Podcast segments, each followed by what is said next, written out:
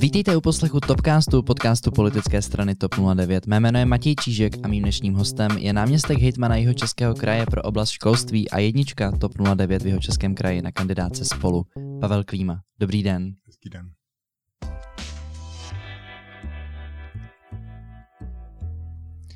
Pane Klímo, já jsem vás na začátku nějakým způsobem představil, ale já dávám vždycky svým hostům možnost, aby se představili i oni sami. Proto se vás ptám, kdo to je Pavel Klíma? Pavel Klíma eh, je člověk z Jižních Čech, který eh, poprvé za svůj život opustil školu. Já jsem v šesti letech vlezl do školy a ve svých 49 jsem je opustil. 18 let jsem dělal ředitele školy a školky v Malšicích v městě si na Táborsku. A nyní půl roku funguji jako náměstek hejtmana Českého kraje pro školství. A to je jenom půlka osobnosti Pavel Klíma, druhá půlka je umělecky založená, jsem aktivním malířem a malíř je něco, co je moje druhá noha při té chůzi světem. Eh, říká se, že kultura, že by se politici měli zajímat o kulturu, protože kultura stěle, uh, sto, stužuje ducha a pomáhá, aby se z nich nestali ti zlí. Je to pravda? No, tak to je samozřejmost. Kultura je nezbytná součást lidského života. Já sám jsem učitelem vlastně češtiny a výtvarky a e, beru to tak, že nevím, který z těch předmětů je vlastně důležitější ve vzdělávací soustavě. Oba dva tam mají své pevné místo a formování dětí na, e, co se týče umění, jakéhokoliv směru, je naprosto nezbytné pro to, aby fungovaly dobře v jakékoliv společnosti. Já myslím, že se k tomuto umění ještě dostaneme uh, v bonusové části dílu, uh, ale nyní bych rád postoupil k, pro- k programu. Hmm? Koalice spolu zveřejnila svůj program a pro letošní parlamentní volby. Koalice spolu dnes představila svůj program a kandidáty pro podzimní volby do poslanecké sněmovny. Spojení stran ODS, TOP 09 a KDU ČSL slibuje voličům nízké daně a snížení státního dluhu. Lídr celé koalice a předseda občanských demokratů Petr Fiala v propagačním videu řekl, že koalice spolu podporuje malý digitální stát pro západní směřování země a vzdělanou společnost. A vy, jak jste zmínil, tak už jenom z titulu svých funkcí se věnujete dlouhodobě školství. A mě zajímá, co je v tom programu to stěžejní pro vás, co byste chtěl prosadit v českém školství. Nemusí to být jedna věc, ale klidně uh, oblast. Oblast. Uh, to vám řeknu eh, velice snadno, protože jsem byl spoluautorem vzdělávací sekce programu Spolu. Společně s Honzou Grulichem jsme byli za TOP 09 účastně toho projektu. A jako vlastně dlouholetý ředitel školy a školky jsem právě tuhletu oblast základního a mateřského školství, tak to jsem měl na starosti. Já sám za sebe si beru velké téma a bylo to vlastně i téma, proč jsem opustil to komfort, tu komfortní zónu ředitele školy, tak jak je vnímán ve společnosti a oblekl jsem si jakýsi nepopulární kabát politika, tak bylo i proto, abych prosadil věci, které mi jako řediteli chyběly.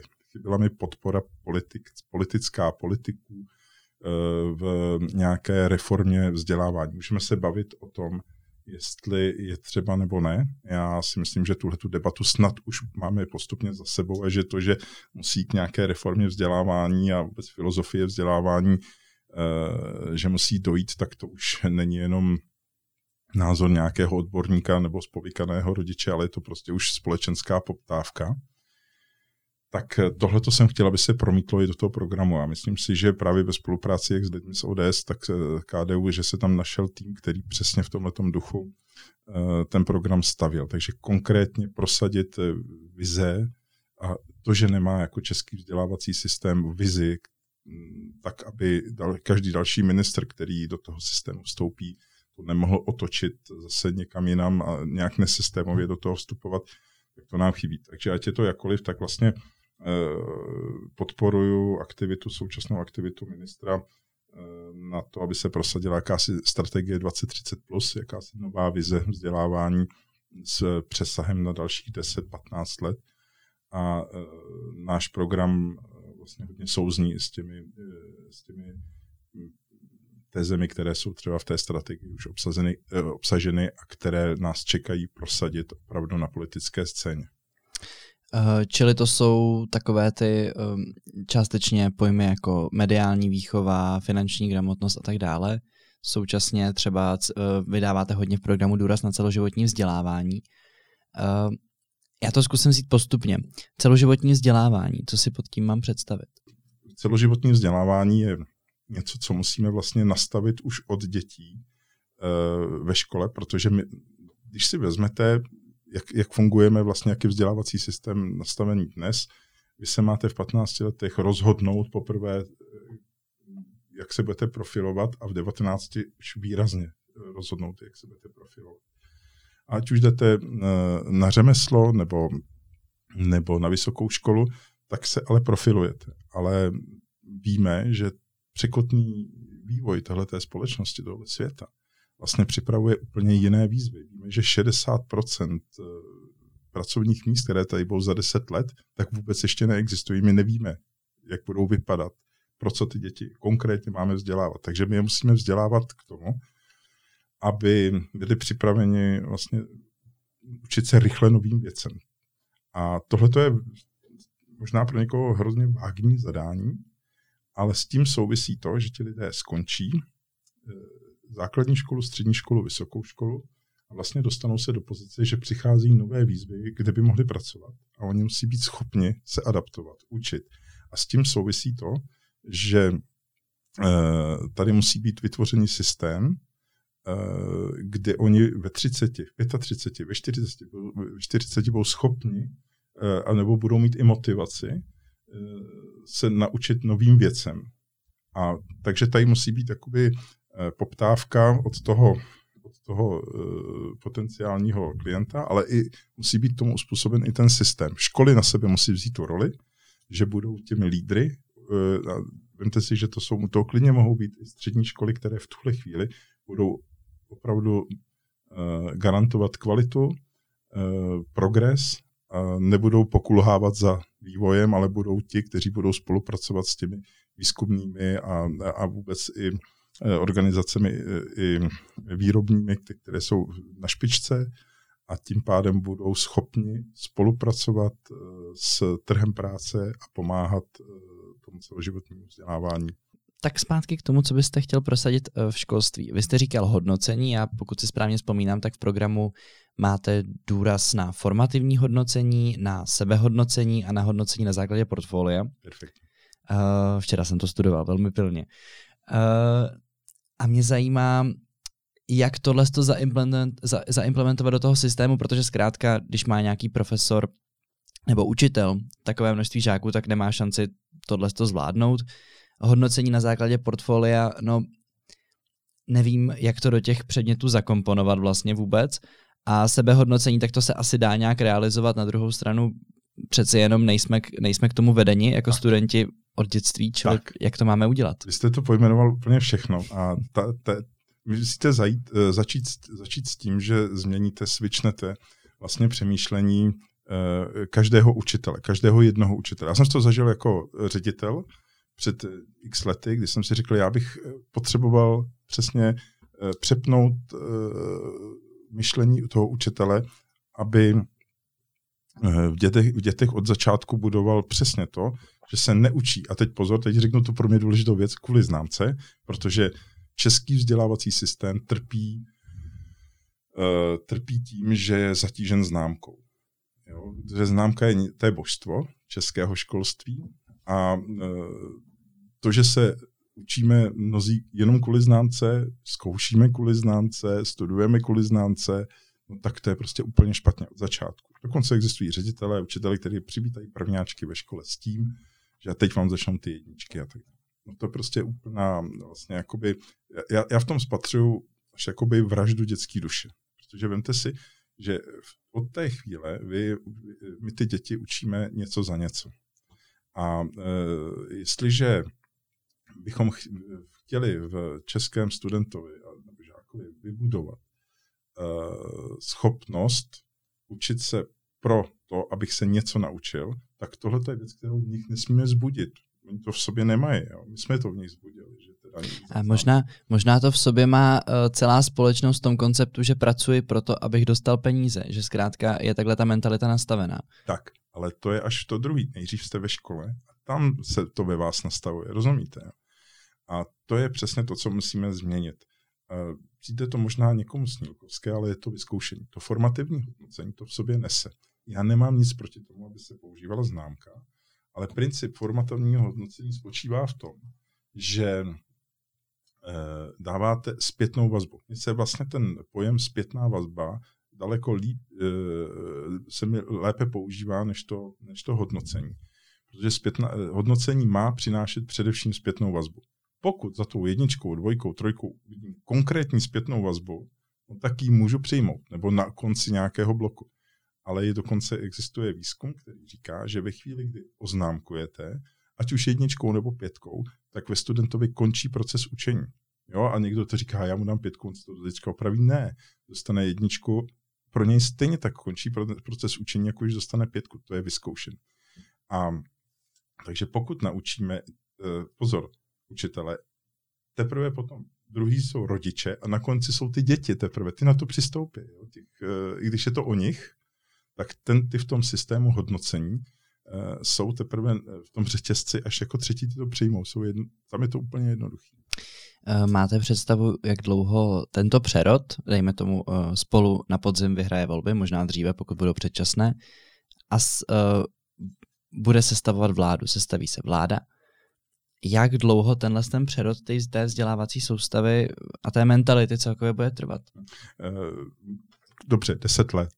Jo, deset let, než začnou, začneme produkovat takhle, takhle komplexní studenty. Ale my musíme opravdu docílit toho, aby, aby se o tom začalo minimálně víc mluvit. E, víte, já cítím za poslední dva, tři roky, že e, odborná společnost, myslím tím učitelé, ředitelé, nějaký krok ušli, ale stále jim chybí e, pro tenhle způsob učení ta právní opora, aby to byla norma. A to tady pořád nemáme. Ředitelé si ti, kteří už touhletou, a jej není jich málo, ti, kteří už se touhletou cestou vydali, tak si vlastně mohou připadat pořád jako partizáni v tom, v tom eh, celospolečenském měřítku. To samý učitelé v rámci pedagogického sboru, v jedné zborovně. A my musíme změnit to, že začneme říkat, už to jinak nejde, my už tímhle směrem musíme jít a ne, že slovo, můžeme se zastavit u slova umět, jak oni operují tím, že eh, ale děti, oni nic neumějí. No co to je slovo umět? Já jsem si to zažil u těch svých učitelů, když jsem jim to, to vysvětloval. No jestliže se dohodneme, že slovo umět znamená, že nám někdo od přednáší um, já nevím, chemické prvky díla Karla Čapka, a to jsem češtinář, no tak to přece neznamená, že má rád chemii nebo literaturu. Jo, my jsme jenom ověřili jeho schopnost naučit se z paměti věci, které ho zrovna třeba jako úplně nezajímají. To je celé. Rozumím. Uh, teďkon už přeskočíme zpátky k pandemii, kdy já, já už osobně jsem velmi dlouho doma. Myslím si, že uh, řada českých studentů se cítí stej, stejně. A mě zajímá, jak velký dopad, já se to nedokážu představit, protože já nevím, co bych se v té škole učil, kdybych v ní býval byl a o kolik horší to je, když v ní teď nejsem. Uh, o kolik, ho, uh, jak velký výpadek v mém vzdělávání bude to, tato, tato distanční výuka mít? Možná, že nemusíme přeskakovat od minulé otázky, protože tam se přesně můžeme bavit o hodnocení a o tom, co znamená slovo umět. Vy jste to teďka taky vlastně, Matěj, použil. Vy jste řekl, uh, co budu, nebo co jsem zameškal, nebo jak jste to řekl, nebo co, co bych uměl navíc, kdybych chodil do školy.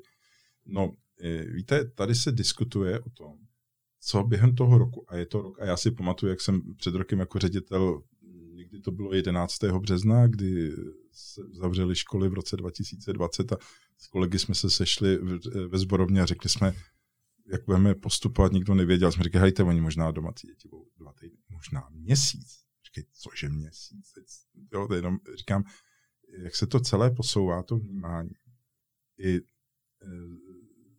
toho, jak budeme přistupovat ke vzdělávání. A i za mě, během toho roku, možná děti neumějí tolik pojmů, když to hodně zjednoduším, ale naučili jsme se neuvěřitelných udělali jsme neuvěřitelný pokrok v IT vzdělávání, v komunikaci online. Já vím, že to není něco, co by mělo být spásný, ta pandemie nebo ten online nebo ta distance ukázala, jak je důležité chodit do školy a mít živýho kantora a mít okolo sebe prostě partu, a teď nechci říct kamarádů, ale vlastně skupiny vrstevníků, do které patřím. Tak eh, ta distance ukázala, jak eh, leta, já to ukážu například, například do informatiky. Léta se mluví o tom, jak máme učit ve školách informatiku, že to má být, že, že ofisy a takové základní věci mají být součástí předmětů, kdy Excel ve matice a Wordy ve všech předmětech, ale hlavně v češtině a takhle to rozendat. A samozřejmě PowerPoint všude, prezentace. A že se máme v informatice učit především nějak jakoby základním programování, myslet, dělat algoritmy, vymýšlet řešení, eh, robotiku. A tenhle ten rok to neuvěřitelně uspíšil. Teď i ty moje kolegyně 60-letý kantorky, který mi v březnu roku 20 řekli, já maximálně přidám přílohu k e-mailu. Ta příloha bude jenom ve Wordu. A když mi do měsíce a půl připravovali pro testy online žáky a vlastně za nedlouho normálně vysílali, oni sami řekli, že v životě nemysleli, že by tohle byli schopné. To znamená, že my jsme jak studenti, tak učitelstvo, i když teda za neuvěřitelných obětí, musím říct, udělali ohromný pokrok v tom, že jsme si ujasnili, jak se dá vlastně taky učit. A jsme zpátky ještě u toho hodnocení. A u těch známek, a zrovna ty kolegyně, které na tom tak lpěly, tak si prožili ty jejich první online testy. A eh, oni říkají, vlastně mám velkou radost, jak ty děti jsou samostatní. Do chvíle, než jim, dá, než jim řeknu, a teď, to dáme na, teď si ten test dáme na známku. A najednou oni mi vraceli jedničkový testy a stoprocentní testy, no protože jeli nějaký separátní a, a souběžní čety, kde si to všechno, nebo rodiče za, za, za ramenem, tohle to všechno funguje. Takže si vlastně najednou uvěřili, jak ta známka je i kontraproduktivní. A že, ty, že není úplně eh, důležitá pro to, aby ty děti něco naučili, když to není na známky. Eh, do budoucna za, uh, máte nějakou představu, jak by se dalo distanční vzdělávání a tahle zkušenost zaimplementovat do běžného školství? Mně se mhm. třeba velmi líbí uh, myšlenka rotačních týdnů. Není to, není to úplně v, tom, v té podobě, jak to teď máme, není to úplně šťastné. Na druhou stranu je to podle mě něco, co by se dalo do budoucna docela realizovat, protože ty děti mají vlastně mnohem, ty studenti mají mnohem větší prostor během toho týdne, co jsou doma a naopak mají týden, kdy by se teoreticky mohli mnohem více věnovat škole. Ně, něco takového. Přemýšlíte hmm. nad tím? Jo, já mám to, na to existují samostatní konference už dneska, protože to téma je široké. Já zkusím z toho vypíchnout dvě věci. Vy teďka jste přemýšlel jako třeba středoškolský student, když to takhle řeknu, nebo vysokoškolák, tam to asi by fungovalo dobře. U té základky ta rotace má svoje limity v tom, že potřebují děti nějakou, nějakou péči ještě okolo. Takže tam bych se tomu trošku bránil ale rozhodně víme, já teda sám za sebe jsem přesvědčen o tom, jaké věci z distance použít. Minimálně je to komunikace s rodiči. Všichni si chválí, jak se vlastně zlepšila komunikace školy a rodiče. Eh, od běžné komunikace nad běžnými úkoly, problémy, až po nějaké jakoby, rodičovské setkávání, to chytlo úplně jiný, jiný model, což je správně. Potom, eh, potom práce eh, s dětmi, které třeba jsou z jakého důvodu, z jakéhokoliv důvodu nepřítomné. To znamená nemoc nebo nějaká dlouhodobá nepřítomnost. Vemte si, že najednou se umíme připojit, nastavit tam nějakou, nějakou kameru, vlastně ty děti jsou účastny toho procesu, eh, nebo jenom jednoduché zadávání úkolů, které jsme si zvykli dávat do nějakých elektronických systémů a odpadá vlastně to, že si něco děti nezapíšou, schání si, co máme. Ty rodiče jsou informovaní, jsou daleko víc vtaženi. Já teda eh, možná teďka zpátky odbočím jenom k tomu, že role rodičů teda byla neuvěřitelná a vůbec jim nezávidím a my jsme s manželkou konkrétně teda konstatovali, že ač máme tři děti, tak to, že nejmladšímu je 20, je vlastně jsme vyhráli v téhle době, ale fakt velká poklona všem, kteří to dávali, zaměstnání děti a vlastně distanční výuku ale chci, aby zároveň se teď vím, že si umíte před sebou představit ty vaše učitele, ale jsem přesvědčen, že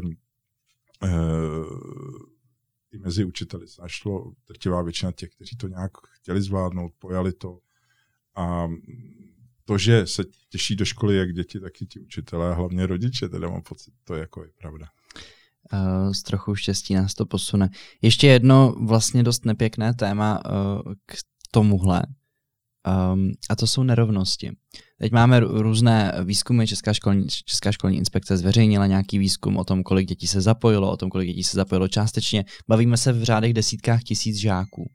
Eh, na jaře školního roku z eh, informací od ředitelů základních a eh, středních škol vyplynulo, že přibližně 250 tisíc žáků do vzdělávání online zapojeno není a z nich přibližně 10,5 tisíce je úplně mimo vzdělávací systém. Za uplynulé pololetí tohoto školního roku vyplývá, že se ta situace nějak významně nezměnila. Naopak těch 10,5 tisíce můžeme považovat za tu spodní hranici toho kvalifikovaného odhadu. Jak s tímto naložíme a co to vlastně znamená? Deset, že 10 tisíc žáků se nezapojilo vůbec, že 50 tisíc omezeně. Teď samozřejmě to, že je žák přítomný na té online výuce, ještě vlastně bohužel nic neznamená. Takže... Uh... já, to, já, nechci, já to nechci, aby to vypadalo, že to zlehčuju. 10 tisíc žáků je hodně ale ono to úplně koresponduje s tím, a z praxe vám to potvrdí každý ředitel, nakolik jsou ty děti zapojeny v běžné výuce, v běžném eh, modelu prezenční výuky. Existuje jistá, jistý procento dětí, které prostě do školy hm, dostáváte velmi špatně, je to už potom se to řeší se sociálkou. A ty jsou eh, zrovna tak za, zaneseni v těle těch deseti tisících České školní inspekce.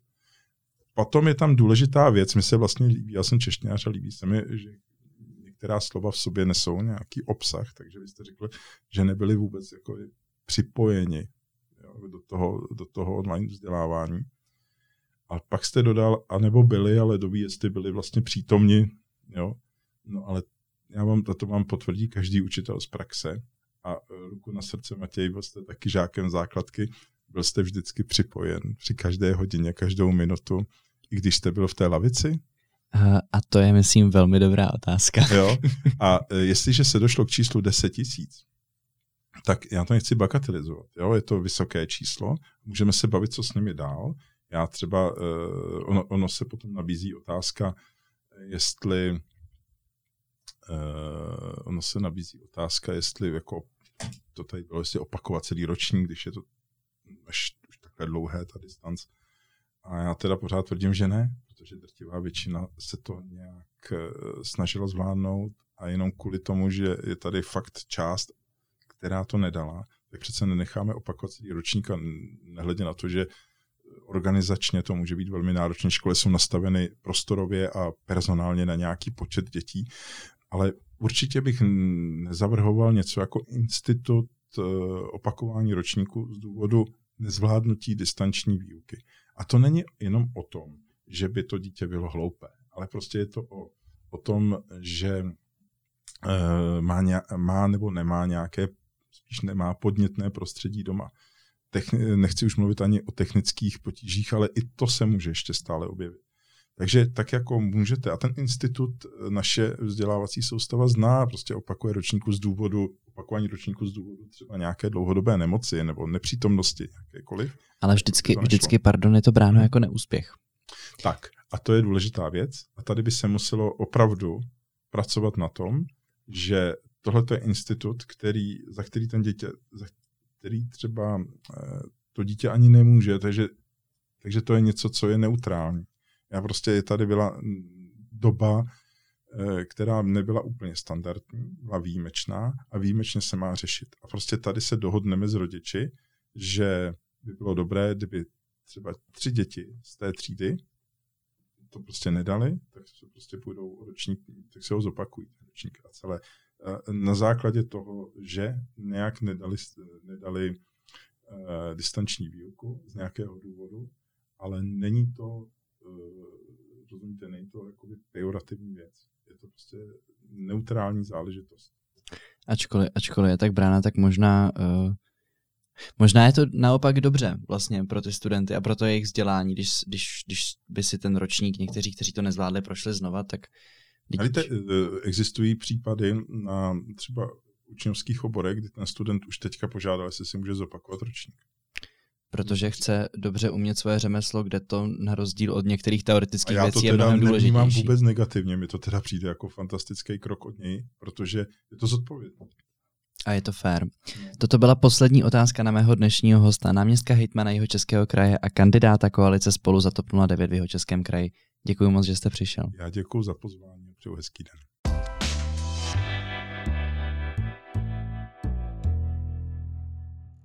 A já už jenom doplním, že můžete sledovat TOP 09 na Instagramu, kde se dozvíte spoustu zajímavých informací a také můžete hodnotit Topcast podcastových aplikací, případně náš sdílet a označovat TOP 09.